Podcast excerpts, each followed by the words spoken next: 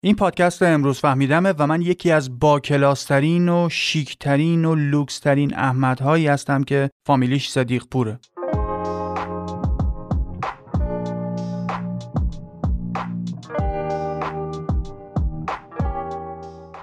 بسته به اینکه خودت رو چقدر آدم شیک و با کلاسی می‌دونی اونجاهایی که قرار برای بیان بهتر منظورم چند تا مثال عینی و واقعی بزنم یه عده ممکنه بهشون بر بخوره و عقایدشون درد بگیره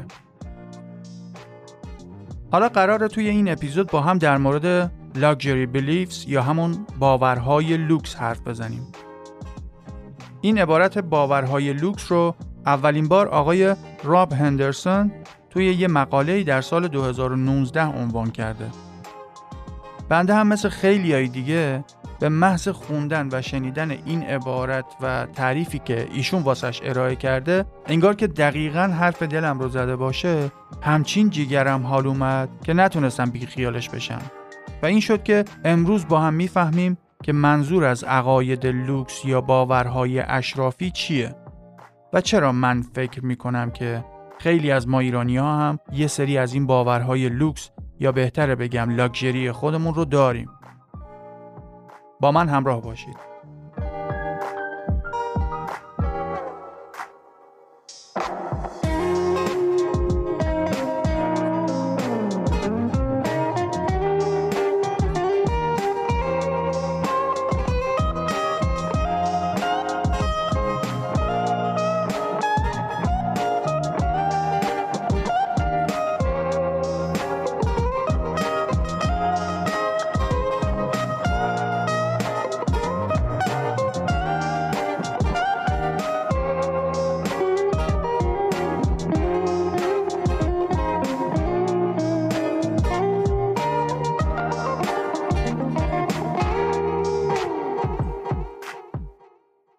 قبل از هر چیزی فکر کنم بهتر باشه یه توضیحی در مورد اینکه این آقای راب هندرسون کی هست رو داشته باشیم. بعدش احتمالا بهتر می‌تونیم با ایدش ارتباط برقرار کنیم.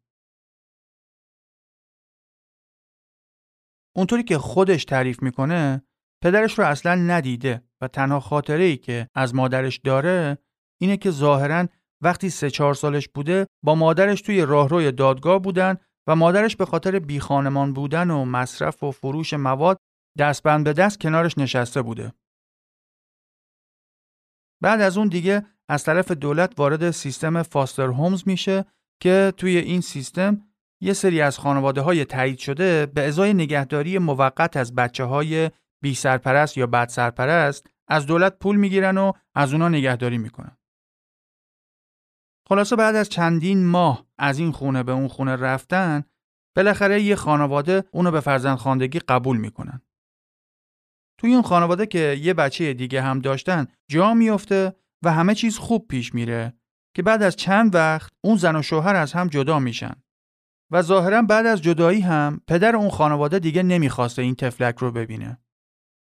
دیگه درسش افت می‌کنه و تا آخر دبیرستان رو با انواع خرابکاری های دوران نوجوانی طی می‌کنه و 17 سالگی وارد نیروی هوایی ارتش میشه و مأموریت اروپا و عراق رو میره و وقتی قراردادش تموم میشه و برمیگرده آمریکا از طریق برنامه های کمکی ارتش وارد دانشگاه ییل میشه و الان هم دانشجوی دکترای روانشناسی دانشگاه کمبریجه. آها راستی پدر مادرش هم اصالتا کره بودن. خلاصه داستان زندگیش اونجوری هست که پدر مادر من به هم بگن ببین یاد بگیر. نصف تو هم نیست ماشاءالله الان خارج بورس شده داره دکتراش رو می‌گیره.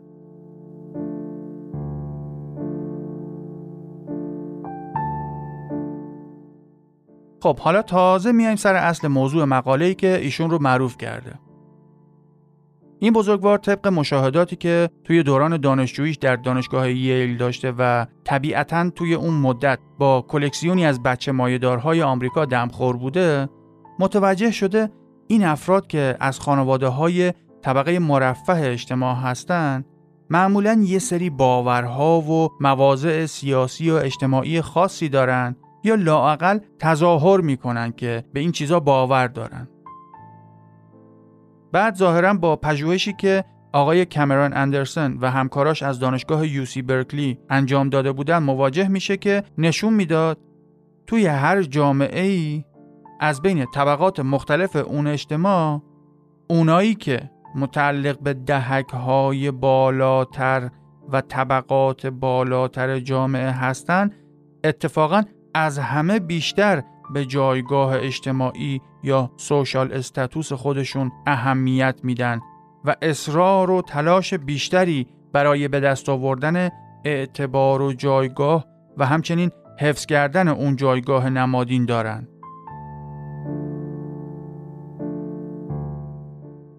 آقای هندرسون استدلال می‌کنه که تا همین اواخر اون مایدارهایی که نشون دادن میزان ثروت و جایگاه اجتماعیشون واسهشون خیلی مهم بوده با هزینه کردن روی اقلام و اجناس لوکس و غیر ضروری که به وضوح گرون قیمت بودن می‌تونستن اون سیگنال رو به بقیه بدن که بله دیگه ببین من چقدر مایه دارم.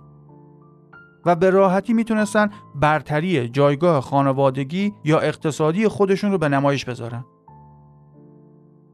اگه خوب فکرشو کنی می‌بینی واقعا توی هر دوره ای از تاریخ هر چقدر که جایگاه افراد توی حرم ثروت و قدرت بالاتر بوده خود به خود زلم زیمبوهایی که به خودشون آویزون می‌کردن یا دور برشون بوده بیشتر و بیشتر می‌شده.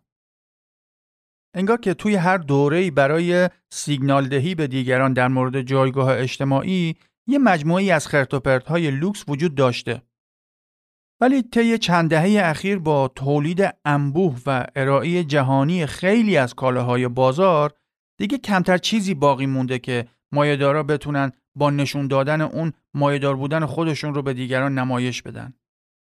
حالا باز اگه قبلا مثلا نوع لباس یا جنس پارچه مشخصی نشون دهنده این بود که یه نفر به یه طبقه خاصی تعلق داره الان دیگه بعضی میلیاردرهای الیت جهان حتی با شلوارک و دمپایی روی سن میرن و سخنرانی می‌کنن.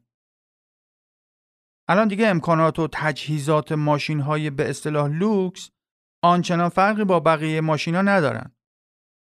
اکسسوری و لوازم آرایشی و لوازم شخصی و الکترونیکی دیگه فرقشون از لحاظ کیفیت آنچنان نیست و برای افراد بیشتری قابل خریدن هستند. حالا ظاهرا در طول چند دهه اخیر upper class آمریکا یه راه حل هوشمندانه برای این مشکل پیدا کردن. باورهای لوکس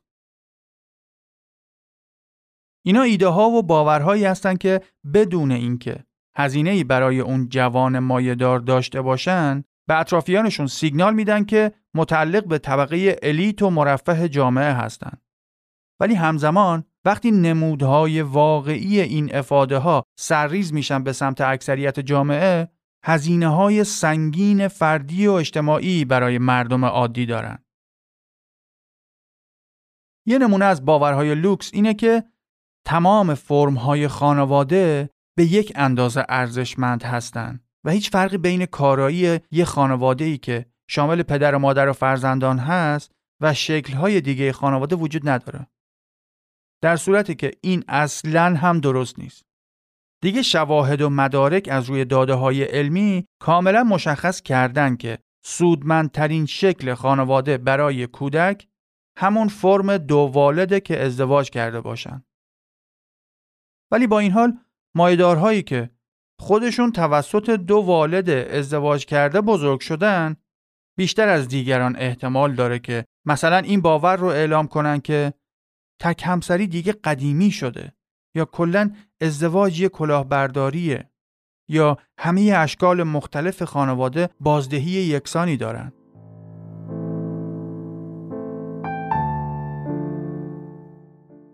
تا دهه 60 میلادی نرخ ازدواج در طبقات بالا و پایین جامعه آمریکا کم بیش هم اندازه بود ولی باز یه خورده نرخ ازدواج در طبقه مرفه بالاتر بوده.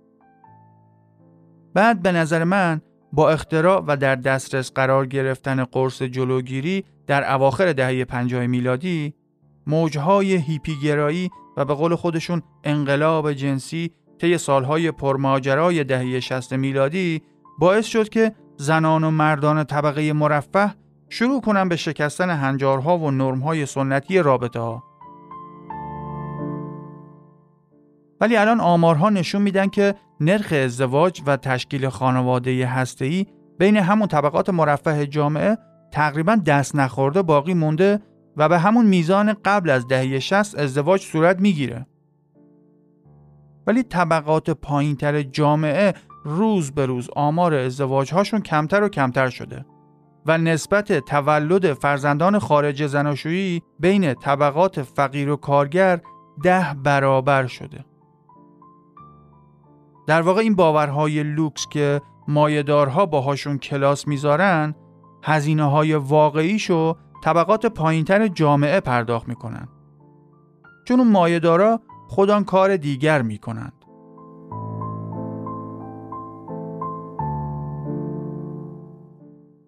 یکی دیگه از اعتقادات و باورهای لوکسی که بچه مایدارهای آمریکا توی راهروهای کالج هاشون با شهریه های چند صد هزار دلاری از خودشون در می‌کنن اینه که تصمیمات و انتخاب های شخصی تأثیری در میزان رشد و موفقیت افراد نداره و این چیزا بیشتر حاصل شرایط اجتماعی و حتی شانس و اقباله. مثلا این اقلیت الیت دلیل اینکه خودشون دارن توی یکی از بهترین دانشگاه های جهان و در بالاترین رده های علمی درس می‌خونن رو خوششانسی و اقبال می‌دونن. در صورتی که اون همه تلاش و کوشش و نظم شبان روزی و هزینه های کلان و برنامه ریزی های دقیق خودشون در تمام دوران مدرسه و دانشگاه رو به زبون نمیارن. یعنی در واقع چون می‌بینن الان مد شده این حرفا رو بلغور کنن بدون هیچ هزینه ای در مسیر سرنوشتشون همینجوری واسه همدیگه میبافن. اینا همش در حالیه که تمام مردم آمریکا اساساً بر پایه این باور زنده که هر کس به اندازه تلاش و درایتش رشد می‌کنه. حالا اگر مردم عادی جوان بخوان همینجوری مثل اونا این عقیده لوکس رو توی ذهنشون پرورش بدن که همه چیز به شانس و اقبال طرف بستگی داره و هیچ انتخابی در تعیین سرنوشتشون مؤثر نیست اون وقت باید هزینهش رو مستقیما با فقر و فلاکت ناشی از لاعبالیگری بپردازن. حالا مثال های دیگه هم توی مقاله و سخنرانیاش داره ولی در کل بحثش اینه که در گذشته اون طبقه خیلی پولدار جامعه با پوشیدن لباس های دیزاینرهای معروف و آویزون کردن پوست و استخون جک و جونورای کمیاب و الماس های قلمبه سلمبه می‌تونستن خودشون رو از عوام متمایز کنن. ولی واسه استخراج و قاچاق اون الماس ها و اشیا چه مصیبت ها که سر آدمای دیگه نمی اومد. و حتی اون لباس ها رو کسانی واسهشون میدوختن که در شرایط بردگی زندگی می‌کردن. حالا که دیگه اون مظاهر لوکس بودن و اشرافیگری در دسترس افراد بیشتری قرار گرفته یا دیگه کلا از مد افتادن این بار یه سری شعارها و باورهایی رو بلغور می‌کنن که باز هم هزینه واقعی این پرت و پلاهای اجتماعی رو طبقات پایینتر جامعه پرداخت می‌کنن و زندگیهاشون تباه میشه. خب این از کلیات ایده راب هندرسون در مورد باورهای لوکس در جامعه امروز آمریکا. بعد از نهار و نماز وقتی برگشتم با هم یه همفکری می‌کنیم ببینیم آیا بین ما ایرانی ها باورهای لوکسی وجود داره که صرفا چرند غیر مستند و غیر علمی باشند و هزینهشو ما فقیر فقرا پرداخت می‌کنیم؟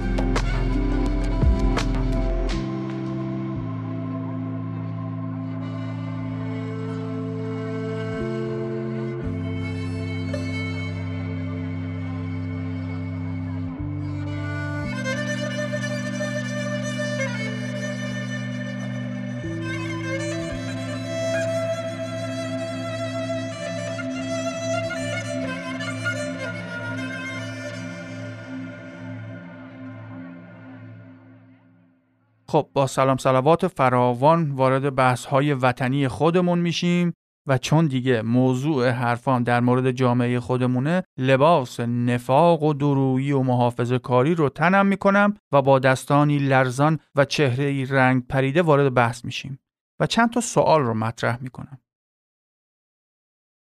بیاین اول یه تعریف توافقی و ساده انگارانه از طبقه مرفه ایرانی ارائه بدیم.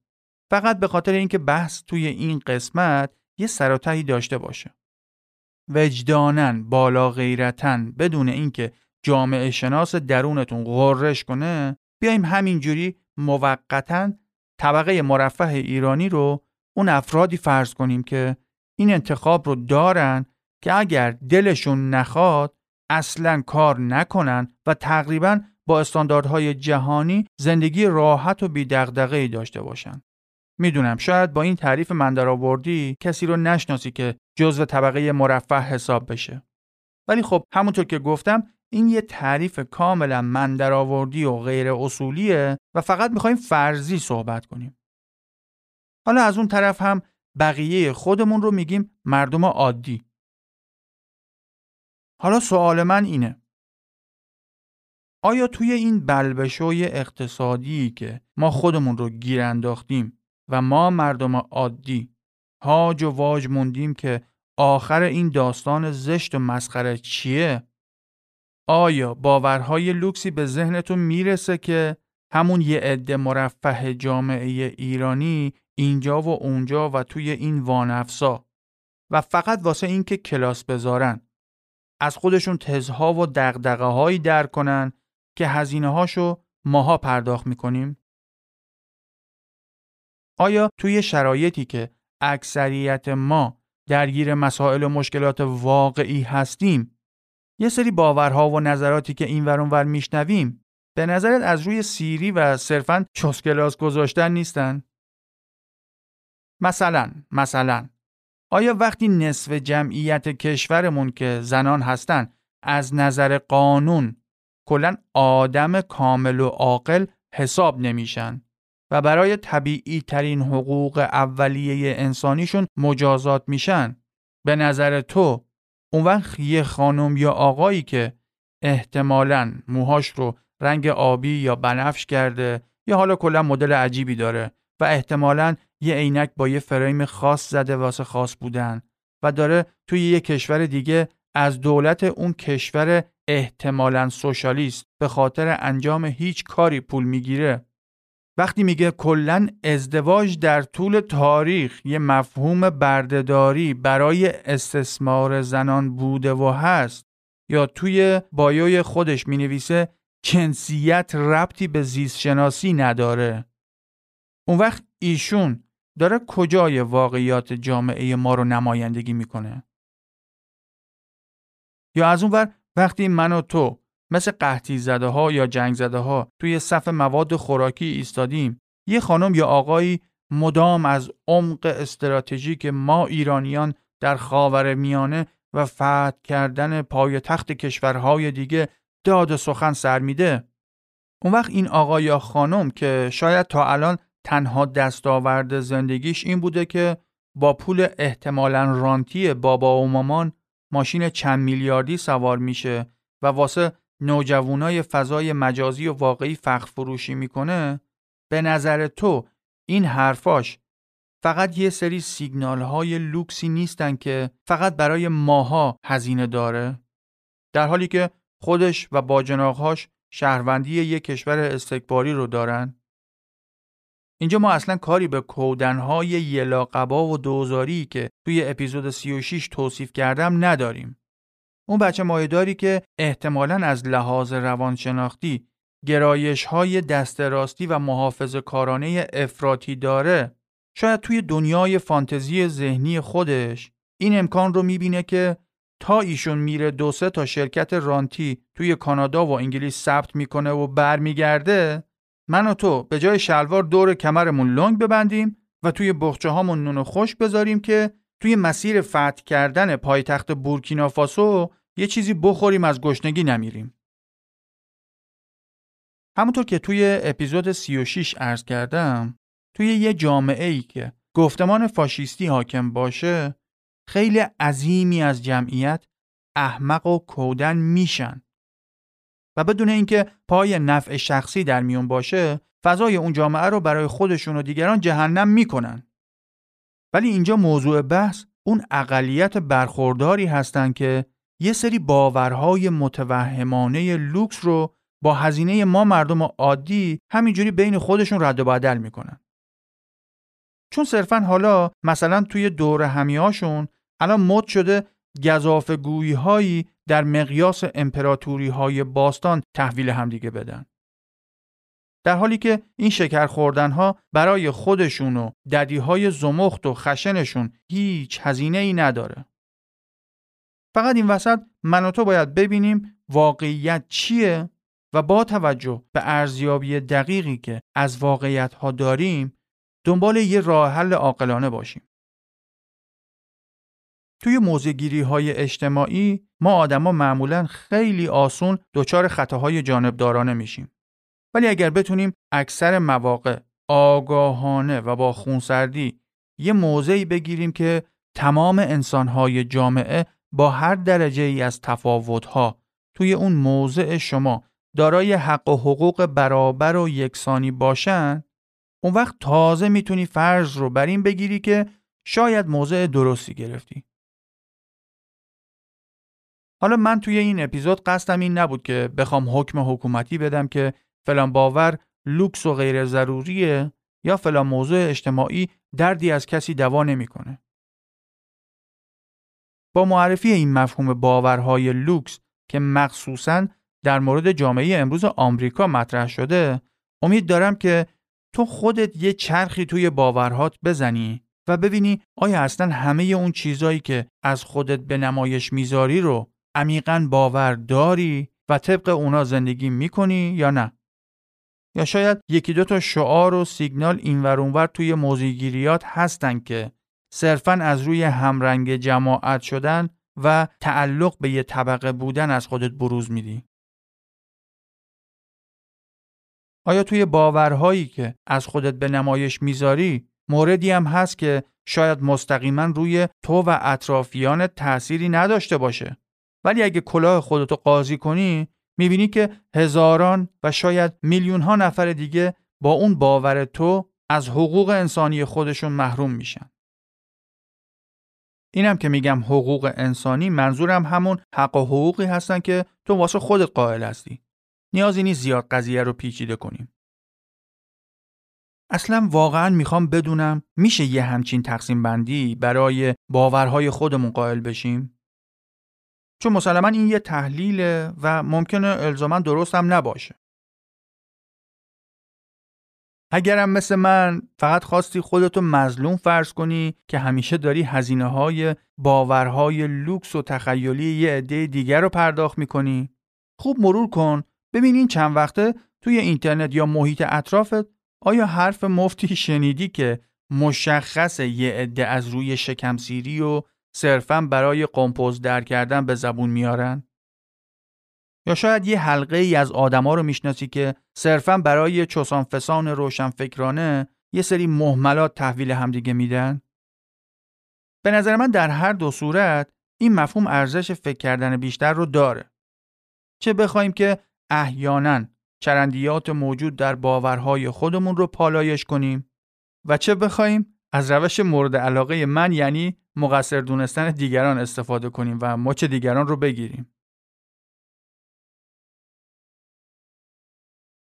توی این دوران سخت اینکه متوجه باشیم که لاقل فقط هزینه باورهای خودمون رو داریم می‌پردازیم خیلی مهمه.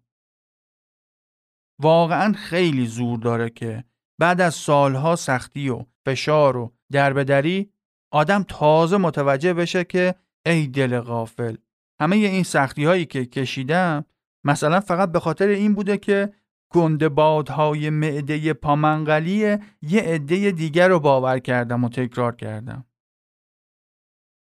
بعد نیست توییت هایی که می‌خونیم رو هر از چنگاهی از این لنز ببینیم. یا محتواهای صوتی و تصویری فراوانی که به خوردمون میره رو از این فیلتر رد کنیم.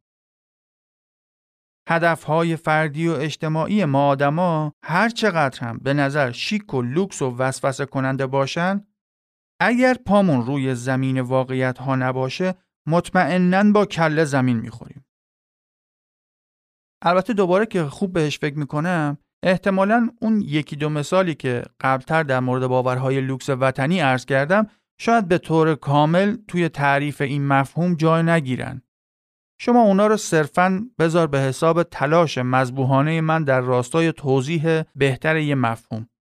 ولی اصل نیتم این بود که با توجه به تعریفی که آقای راب هندرسون از مفهومی به اسم Luxury Beliefs داره آیا توی جامعه امروز ما هم مایدارهای مشنگ و شوتی وجود دارن که صرفا برای اینکه نشون بدن جزو طبقه برخوردار جامعه هستن یه سری موضوعگیری های اجتماعی و فرهنگی چسکلاسانه رو تحویل اطرافیانشون بدن؟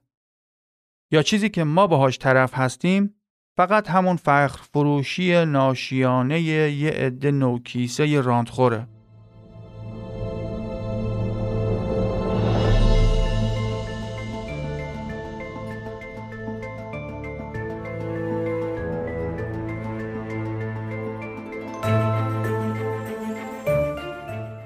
طبق گزارشات بانک جهانی و با تایید مقامات عالی رتبی استکبار جهانی اخیرا یه آمار تکان دهنده ای رو دیدم که قلبم به شدت فسرده و ملول شد.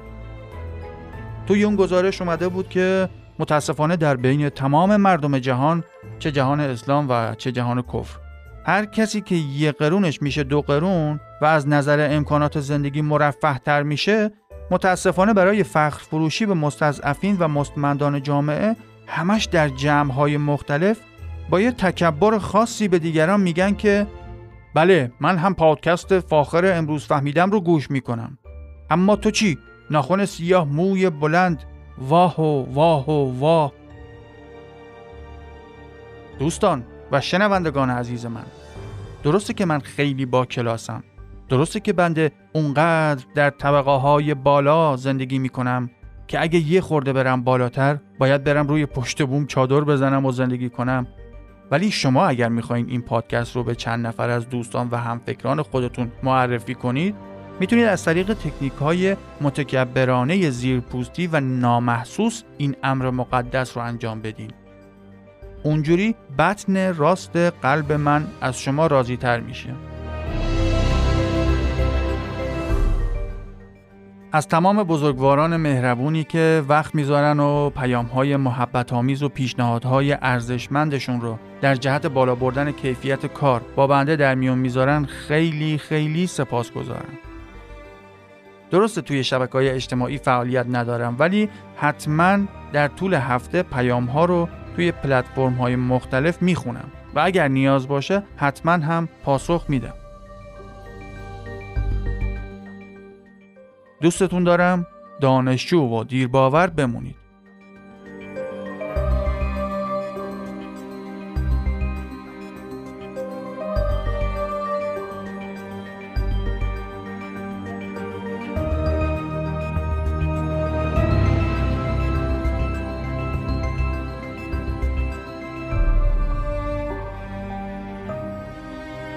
وقتی یه جایی پولدارا سرما می‌خورن فقیرا سینه پهلو می‌گیرن. ناشناس سپاس که تا آخر همراهی کردی. سال نو 2022 رو هم به شما ربطی نداره.